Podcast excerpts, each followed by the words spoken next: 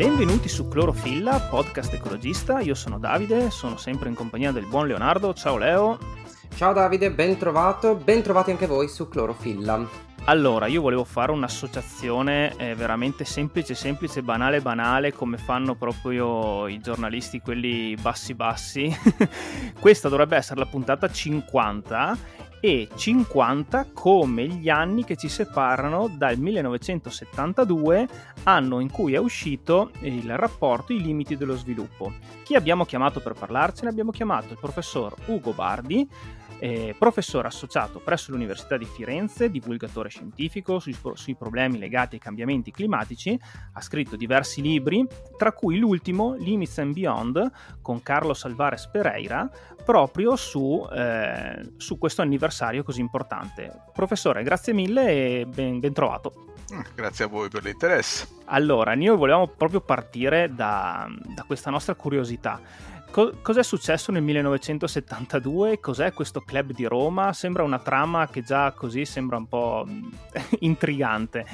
Ne abbiamo sempre sentito parlare, insomma, perlomeno chi è un appassionato di ecologia un po' la conosce, conosce l'argomento, però noi volevamo appunto che fosse lei magari a raccontarci un pochino cos'è successo e come mai questo anniversario è così importante oggi. Proviamo a raccontarlo, è tutto parte di, un, di una visione, diciamo, a lungo termine dei movimenti di idee che viaggiano per questa cosa che oggi tendiamo a chiamare la memesfera. La memesfera è un, è un termine inventato da Richard Dawkins, ehm, biologo inglese, che ha dato questa definizione del pensiero umano, inteso come, mm, come, insieme di tutti i pensieri, di tutti gli 8 miliardi che siamo, nel 1972 eravamo molti meno, che è una serie di interazioni che si mhmm, sviluppano, si espandono, si contraggono, interagiscono, si riproducono, si autofiltrano um,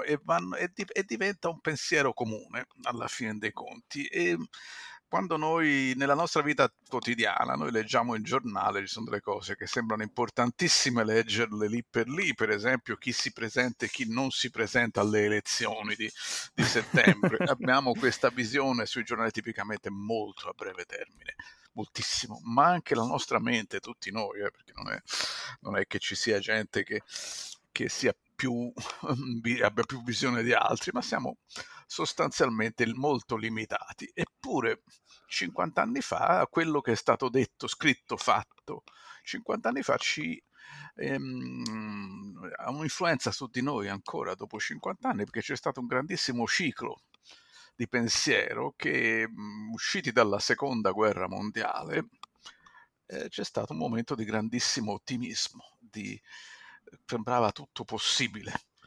L'energia atomica, vi ricordate quando si parlava del genio dell'energia atomica? Walt Disney faceva un film dove c'era questo genio che tesaudiva tutti i desideri, il genio atomico, e si parlava di energia a buon mercato per tutti, si parlava di um, progresso, si parlava di conquista del sistema solare, mm, viaggi sulla Luna, poi ci siamo andati veramente sulla Luna, nonostante quella sia venuto di moda dire che non è vero, ma in realtà ci siamo andati.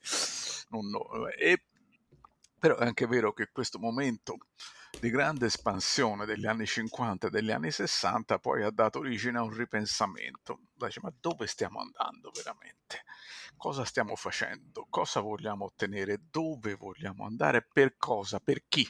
tutto questo progresso ed è stato un momento di pensiero che ripensandoci ora molto diverso per esempio c'era il problema della sovrappopolazione tutti si domandavano negli anni 70 ma dove andiamo a finire perché a quell'epoca la popolazione si espandeva a ritmo esponenziale, un termine che è venuto di moda quando si parlava del Covid qualche, um, l'anno scorso, che sembrava certo. una cosa che si espande esponenzialmente e va all'infinito, cioè poi moriamo tutti. Nel, negli anni 70 sembrava che il virus fossero gli esseri umani, ma come il virus non si è espanso a livello esponenziale, lo stesso gli esseri umani non l'hanno fatto. Noi qui in Occidente adesso abbiamo un problema di calo delle nascite, per esempio. Quindi le cose cambiano enormemente, ma un certo numero di persone, in particolare in Italia un signore che si chiamava Aurelio Peccei, cominciato a ragionarci sopra, a creare un club di persone che ci ragionavano sopra e così lo chiamavo il club di Roma perché a quell'epoca si ragionava, si pensava di poter ragionare anche a livello di cooperazione, era un momento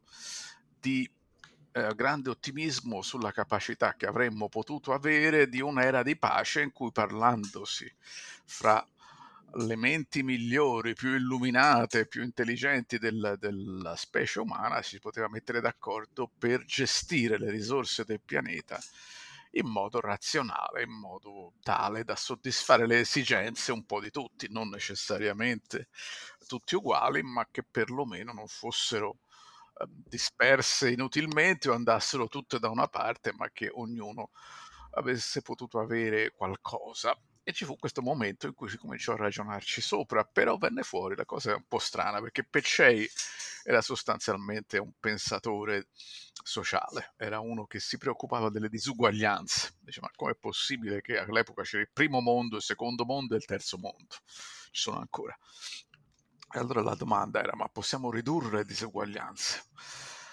E lui commissionò a un gruppo di scienziati dell'MIT, questo grande istituto di ricerca americano, Massachusetts Institute, uno dei più prestigiosi del mondo dell'epoca e tuttora, diceva fateci uno studio e diteci dove andiamo a finire. E lui basava l'idea sul fatto che effettivamente la crescita delle risorse avrebbe si sarebbe sviluppata insieme alla, alla crescita della popolazione e il rapporto dette dei risultati, questo studio che poi fu noto col nome dei limiti dello sviluppo, dette dei risultati inaspettati per gli stessi promotori. Dice, ma guardate, dice, guardate ragazzi, che le risorse non sono infinite. Ma neanche per idea. Non, non pensate che si vada a crescere esponenzialmente per i prossimi 50 anni? Assolutamente no. La crescita esponenziale si interromperà all'incirca 10-20 mm, anni. Cominciamo già a scendere il massimo sviluppo di tutto sarà verso il 2020, dopodiché ritorniamo giù perché le risorse sono in quantità limitata. A meno di miracoli particolari, c'è i vari scenari, i vari calcoli, diciamo, supponiamo anche il miracolo, eh, c'era anche questo, però non si è verificato. Ecco. Uno dei problemi di, di, di, gestirmi le mie personali finanze, c'è anche la possibilità che vinca la lotteria, però non ci puoi, non ci puoi fare affidamento. Ma come può uno studio degli anni 70 fare una previsione così a larga scala, tenendo anche conto che eh, nei, nei, nei successivi 50 anni ci sono state delle cose che per gli anni 70 sono eh, furono imprevedibili, cioè il mondo è cambiato profondamente, sono cambiati è possibile, anche è possibile. i... In realtà, sì, sì, sì, è una domanda interessante questa. Secondo me, la mia opinione, è possibile perché quel particolare studio era stato fatto particolarmente bene, con particolare intelligenza, con particolare cautela, ecco, ed erano persone di grande ehm, sia intelligenza pratica, capacità e non erano influenzati da nessuno. Diciamo che i modelli mh, mm, sono una cosa molto interessante, ma vanno saputi utilizzare. Un modello è uno strumento, è come un martello, ci puoi dare delle martellate su un chiodo oppure ti puoi dare una martellata sul dito, in quel caso senti male. Non è colpa del martello, ma è colpa tua che non l'hai usato bene. Allora, un modello predittivo non è mai uno strumento veramente utile. Il modello non, è, non dovrebbe mai essere predittivo, ma esplicativo. Il modello è un'entità strategica. E mhmm, se uno vuole divertirsi a studiare come funzionano questi modelli, il primo che pensò a dei modelli, ne ha parlato per scritto, è un signore cinese che si chiamava Sun Tzu, il maestro Sun, che parlava di modelli militari li fanno tuttora eh, i militari, di, tu devi avere un sistema strategico in cui dici che succede se il nemico attacca qui, oppure attacca là, oppure attacca nel mezzo. Questo si chiama pianificazione strategica. Non è detto, tu non saprai mai prima dove il nemico decide di attaccare e nemmeno potresti, ti fidi del, mari- del modello che dice che il nemico attacca lì, che ne sai, il nemico ti attaccherà dove vuole. E lo stesso i modelli sono um, esplicativi, sono strategici, sono scenari, sono cose che ti dicono cosa succede se. Cosa succede se eh, che ne so, gli austriaci ci invadano come all'epoca del, della prima guerra mondiale. Ci vuole, sono sicuro che l'esercito italiano ha dei, ha dei piani in cui tengono conto di questo. Nel caso dei limiti dello sviluppo, quello che veniva chiamato il caso base voleva dire cosa succede se non cambia né la politica dei governi e neppure il fattore principale che eh, mantiene in movimento il sistema economico, che è la disponibilità di combustibili fossili, perché il sistema macina risorse e crea il sistema industriale crea quello che noi chiamiamo il prodotto interno lordo sulla base di avere delle risorse fossili. Se entro questa assunzione succedono certe cose. Il sistema cresce non esponenzialmente, fino a un certo punto cresce esponenzialmente, poi rallenta perché? Perché le risorse gradualmente si esauriscono, ce ne sono sempre meno, non è che le finisci, non, um, prima di finirle ne passa, però costano sempre più care perché uno cerca prima di estrarre quelle risorse che sono a buon mercato, dopodiché quando ha finito quelle deve andare a estrarle a più più care. Vi faccio un esempio, ora in questa crisi che abbiamo del gas naturale c'è gente che dice eh, ma in Italia nel Mediterraneo c'è pieno di gas naturale. Forse, però se nessuno l'ha estratto finora vuol dire che il gas è molto costoso, lo potresti estrarre, però ti costa caro. Allora, il modello ti dice che cosa succede se tu continui a gestire il sistema secondo le linee con cui l'hai gestito a partire dal momento in cui la società industriale, quella che chiamiamo società industriale, um, ha cominciato a svilupparsi sostanzialmente il, il modello dei limiti dello sviluppo partiva dai primi del Novecento e, e sparpagliava sue, i suoi scenari fino al 2100, quindi circa due secoli. Questo si può fare, si può fare, ma io oserei dire che il sistema è affidabile perché il problema della, tra virgolette, predizione più fai un sistema su larga scala, più il sistema dipende dai parametri di base, quindi sei più affidabile un, um, pre- prevedendo comunque eh, esaminando tendenze di lungo periodo è abbastanza affidabile date certe cose perché si poteva anche dire si poteva cercare di falsificare. Ammettiamo che nel 1980 qualcuno avesse inventato una sorgente d'energia a costo zero, a quel punto il sistema non era più quello. Le, mh, mhmm, l'input, i parametri in ingresso del sistema, del calcolo, non era più quello e sarebbe tutto cambiato. Non si è verificato questo, per cui a 50 anni di distanza noi abbiamo seguito con una buona approssimazione i risultati del calcolo per certe, per certe assunzioni, cioè che il sistema continuasse a cercare il massimo profitto ottenuto attraverso il massimo eh, livello di sfruttamento delle risorse naturali. Date queste assunzioni ci troviamo dove siamo. Data la finitezza delle risorse naturali ci troviamo davanti al collasso del sistema e che direi che eh, si sta verificando anche per, se Pertanto, tuttavia, insomma, siamo abbastanza ancora sull'orlo del collasso, ma non siamo ancora in pieno collasso, però direi che ci sono buoni motivi per ritenere che ci potremmo essere negli anni che arrivano, da quello leggete sui giornali, l'avete visto che la situazione non è tanto favorevole. Non è detto che ci sia un collasso, attenzione, eh, qui nessuno ha la palla di cristallo, nessuno ha il vestito di, mm, del mago Merlino con le stelle o la bacchetta magica per carità, quello che fa un programma di calcolo è di dirvi se fate questo succede questo, se fate un'altra cosa succederà un'altra cosa. Quindi noi adesso abbiamo avuto un'accelerazione dovuta alla guerra, ma anche non ci fosse stata la guerra, eh, insomma, la guerra forse ha accelerato qualcosa che sarebbe successo ugualmente, cioè il discorso del prezzo del sì, gas. Probabilmente sì, questo ci ha messo molto più in difficoltà, non sembrava fino al 2022 eh, sembrava che la cosa fosse ancora gestibile per qualche anno, comunque eravamo già in difficoltà. Il primo picco di costo, di prezzo del gas, era, si era verificato ben prima della guerra. Quindi la guerra ha semplicemente esacerbato una, una situazione da, già difficile. Il problema del, del nostro sistema in, in generale oltre alla finitezza delle risorse, non è legato anche al fatto che queste risorse, almeno per il momento, ci sono sempre state e quindi abbandonare un sistema vecchio è sempre stato piuttosto difficile proprio per questo motivo, per cui si è sempre andato avanti con il business as usual. Esatto, questo è il punto. Noi abbiamo seguito fino adesso quello che si chiama business as usual e lo stiamo ancora facendo. In quello che ti può fare abbandonare una certa traiettoria, alla fine conti la tecnologia.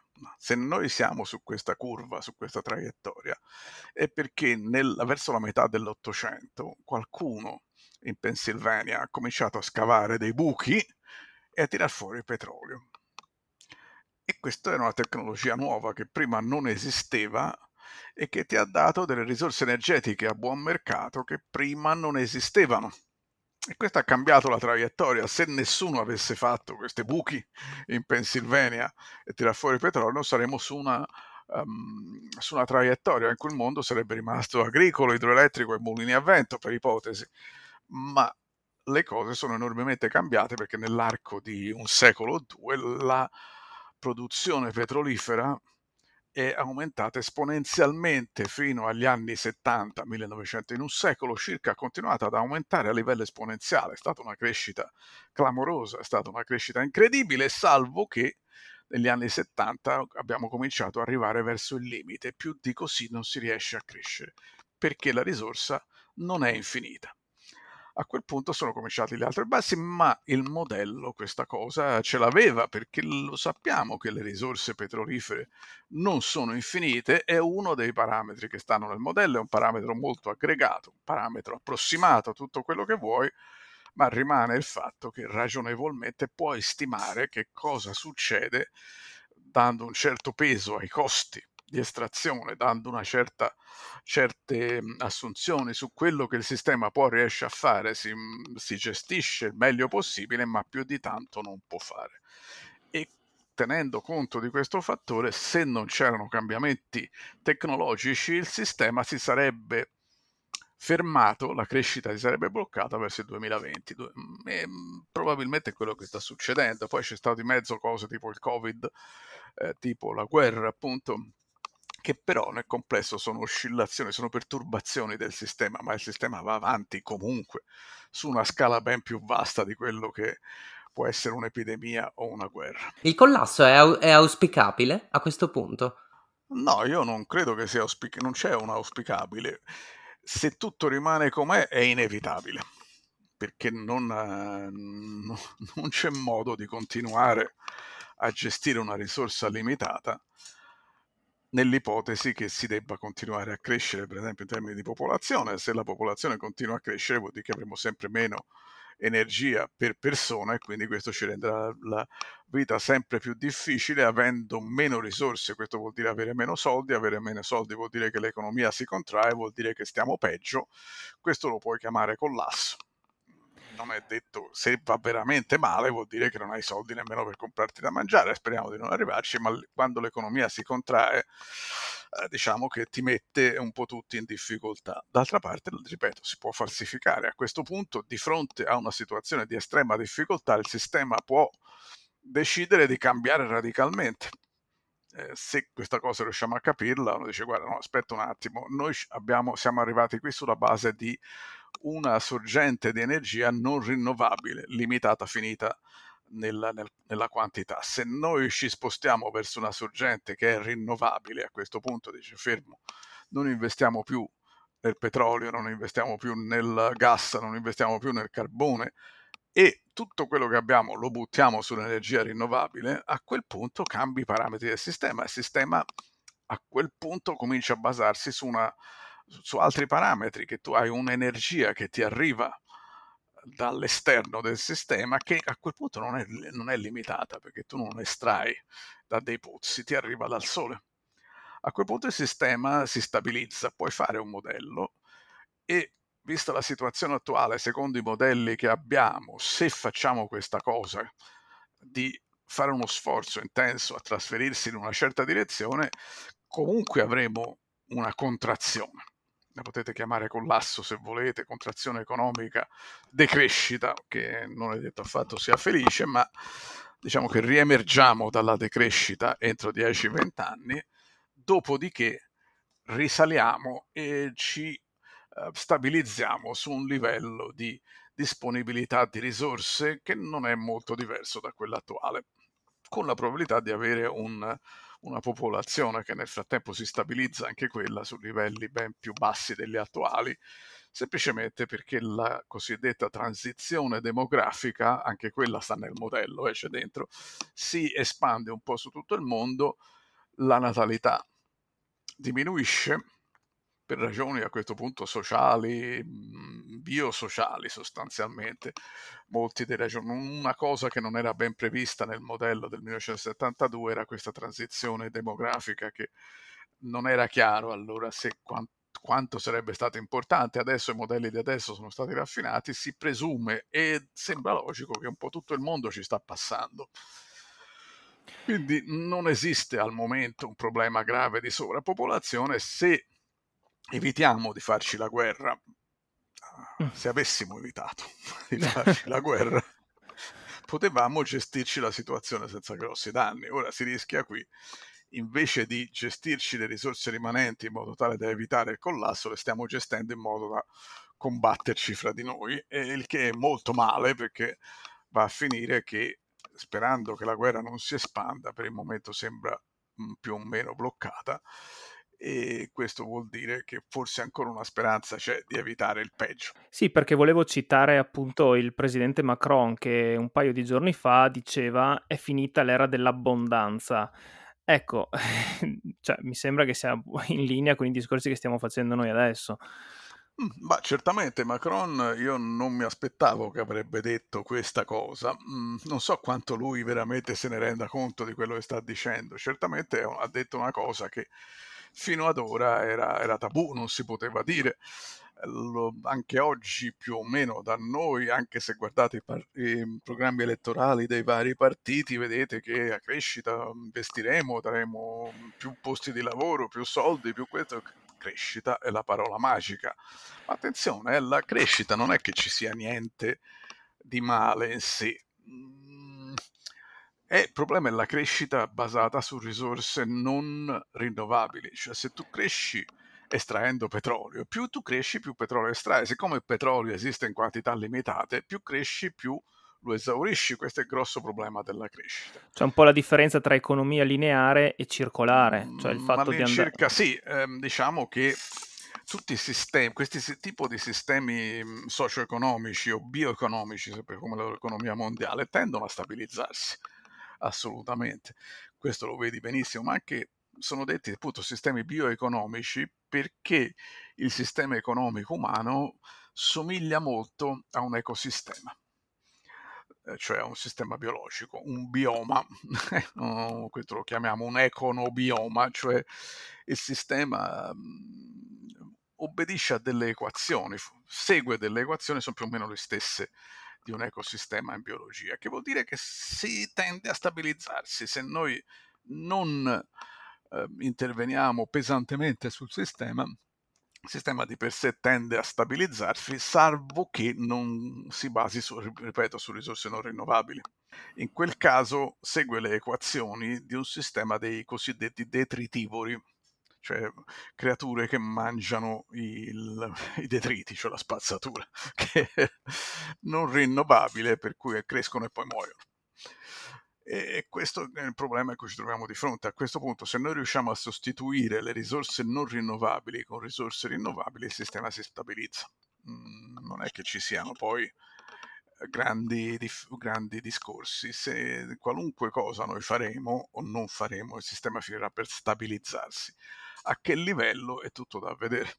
Ecco, no, perché appunto, cioè, almeno da parte nostra, preferiremmo un approccio un pochino più maturo nel dire le cose stanno così, invece appunto, come si diceva prima, nei programmi politici sembra sempre che si debba perpetuare, viviamo perennemente negli anni 80 e 90, cioè è sempre è tutto vero, è vero, così. Ma è, eh... difficile, è difficile perché anche quando vai a un dibattito politico ti accorgi che in primo luogo i politici, ehm, senza offesa per nessun politico in particolare, ma sono di un'ignoranza direi onestamente strepitosa, cioè non hanno veramente la minima Ma sono il riflesso della popolazione che li vota. Eh, neanche, direi che sono peggio.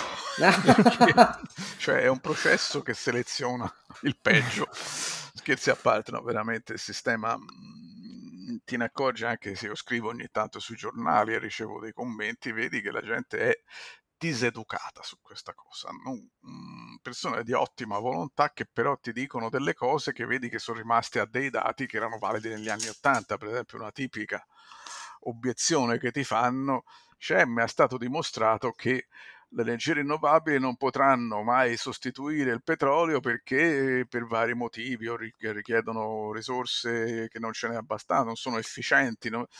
che sono dati degli anni Ottanta vai a vedere i dati dei, del 2020 e vedi che le rinnovabili adesso hanno un'efficienza, un ritorno energetico, una capacità eh, di crescita che è enormemente diversa da quanto, la, quanto lo era vent'anni fa, ma la gente curiosamente rimane con in testa una cosa che ha letto magari nel, nel 1990 e gli rimane quella, come tantissima gente è rimasta al discorso dell'energia nucleare qual era negli anni 70 che sono rimasti lì e dice ma c'era l'energia nucleare che era vista come una meraviglia. E quello ma, ma ne è passata, è passato di uranio attraverso il reattore, per non dire acqua sotto i ponti, ma e l'energia nucleare adesso è dieci volte più cara di quella nucleare, di quella um, rinnovabile, scusate. Questo vuol dire che se tu mi vieni a dire che bisogna fare il nucleare, come sta dicendo una certa frazione delle forze politiche, bisogna tornare al nucleare, stai programmando per una strategia che era valida negli anni 80, ma siamo nel 2022. Ed è questo un piccolo problema. E, e, invece andando un attimo, tornando un attimo indietro, che si parlava appunto di collasso, il nome del suo blog è Effetto Seneca, eh, con, eh, con, un payoff che recita la crescita è lenta ma la rovina è rapida. Cos'è questo effetto Seneca? È il vecchio, buon vecchio Seneca, Seneca Lucio Anneo Seneca era, era un, era, eh, sapete, era un filosofo romano che viveva nel primo secolo d.C. Eh, a me mi sta simpatico Seneca perché mi, mi, sono letto un po' di quello che ha scritto, era, era, era un tipo molto, diciamo, arguto, non era un gran filosofo, come filosofo, insomma, detto onestamente, non è che fosse granché, um, però era un blogger sostanzialmente, lui si divertiva, aveva un modo, le cose che scriveva ancora oggi le potete leggere, sono con lo stile del blog che lui okay. non aveva la capacità di sottolineare perché a quell'epoca non esisteva il, il grassetto per esempio i blog si scrivono spesso in grassetto ma lo vedi che lui faceva delle frasi a effetto che gli piacevano perché probabilmente anche le declamava, non so se andava a parlare in senato cose, e diceva queste cose che a effetto. No? E allora la, mhmm, sappiate che la, la, crescita è lenta, ma la rovina è rapida, ed effetto, no? è bello. E e poi ci azzeccava anche una persona intelligente su questo e aveva notato questo fatto, che poi lo notiamo tutti e eh, non è che ci sia bisogno sì, sì, sì, che quando fate un castello di carte vi accorgete che farlo ci vuole un sacco di tempo, poi basta un colpetto e crolla tutto, che ha a che vedere poi se eh, Seneca non aveva la minima idea di che cosa fosse un sistema di equazioni differenziali alle derivate parziali che è quel sistema che si usa per risolvere l'evoluzione temporale dei sistemi complessi, però intuitivamente noi tutti queste cose le sappiamo. Non è che ci voglia poi essere uno scienziato, un filosofo o qualcosa, che è normale, insomma, fare crescere un qualcosa, una ditta, una persona, un, um, un'attività, ci vuole grande fatica e poi il sistema è delicato, basta poco. Ed è un sistema sostanziale di come funziona l'universo. L'universo funziona così, ma guardate che questo crollo, questa rovina, mh, come diceva eh, Seneca, se volete lo dico anche eh, in latino, così mi posso divertire, festinantur in damnum, si affretta nel danno.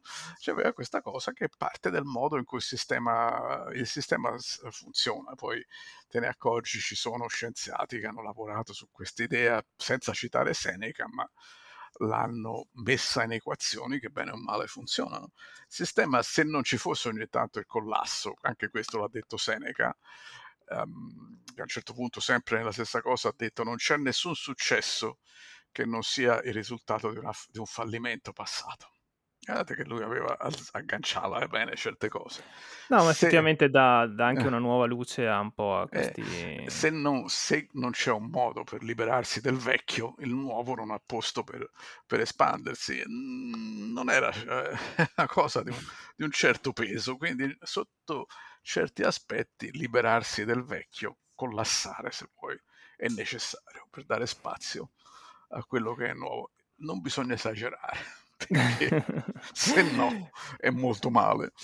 Però mm, io credo che andiamo verso, mm, come diceva, non mi ricordo più se era Churchill, che sangue, sudore e lacrime, cioè nel futuro dovremo, dovremo fare un grosso sforzo per liberarci da questa nostra dipendenza ormai secolare dai combustibili fossili e anche questo lo vedi dal, dai commenti che ricevi su, quando scrivo qualcosa sul, sui giornali, dice eh, ma no, come si fa? Non si può, io, io sempre, sono sempre andato con la mia macchina a motore diesel, quindi voglio continuare a riempirla di gasolio, fino, no, ehm, non è detto che tu lo possa fare.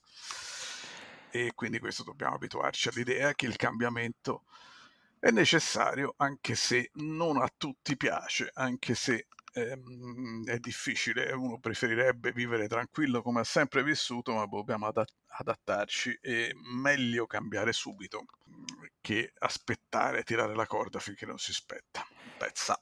Sì, ma, cioè io magari la vedrò anche in maniera un po' ingenua, però da un certo punto di vista, per quanto ci sia questa visione del futuro un po' oscura, ok? Il fatto di sapere che stiamo vivendo in un tempo di passaggio dove il nostro contributo potrebbe essere effettivamente utile ad una, ad una trasformazione così grande di questo modello di sviluppo, cioè in un certo senso ti dà anche un obiettivo così, così alto, così grande che da un certo punto di vista mi anche mi invoglia ad impegnarmi in questo, cioè magari prima era un continuare appunto as usual come si è sempre fatto, invece adesso abbiamo un po' un obiettivo o perlomeno io cerco di viverla così un obiettivo notevole da, da portare a casa e, e, questa cosa qua insomma un po' mi aiuta ecco, ogni tanto. Eh, assolutamente sì, cioè il futuro se c'è una possibilità del cambiamento, è una grandissima opportunità, però il cambiamento non va subito, va gestito.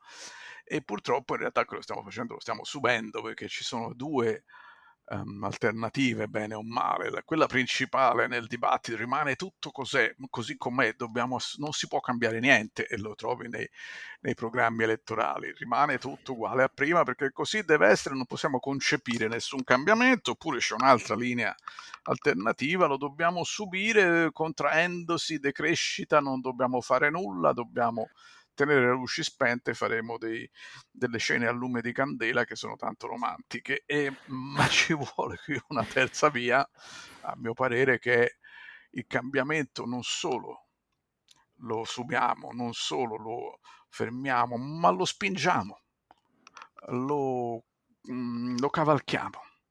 Invece di reggersi, ti arriva un'ondata, no? su una specie di tsunami addosso, puoi rimanere lì fermo sperando che l'ondata non sia troppo forte, oppure ci butti con la tavola verso lo tsunami, lo cavalchi e arrivi da qualche parte portato dalla grande onda. Ed è quello, secondo me, che non solo possiamo fare, ma che bene o male faremo. Perché in qualche modo a questo punto, se da tutti i guai e disastri maledetti di questa stupida guerra abbiamo una possibilità di imparare qualcosa, è che l'unica speranza che abbiamo è muoversi con estrema rapidità, con fare uno sforzo verso l'energia rinnovabile, perché non abbiamo altra scelta. Sono d'accordo, grazie davvero per la disponibilità, per noi è stato veramente un piacere ascoltarla. Beh, grazie a voi e vediamo, tanto ogni tanto scrivo qualcosa sul giornale e tutti mi dicono eh ma non si può fare, non ci piace, non lo vogliamo fare, vogliamo, non vogliamo lo tsunami e siccome non lo vogliamo non ci sarà. Beh, prepariamo le tavole da surf allora. prepariamo le tavole da surf. Prepariamoci con la tavola da surf. Buona serata. Buona ragazzi, serata. Grazie per l'interesse. Grazie. Grazie, arrivederci. Ciao.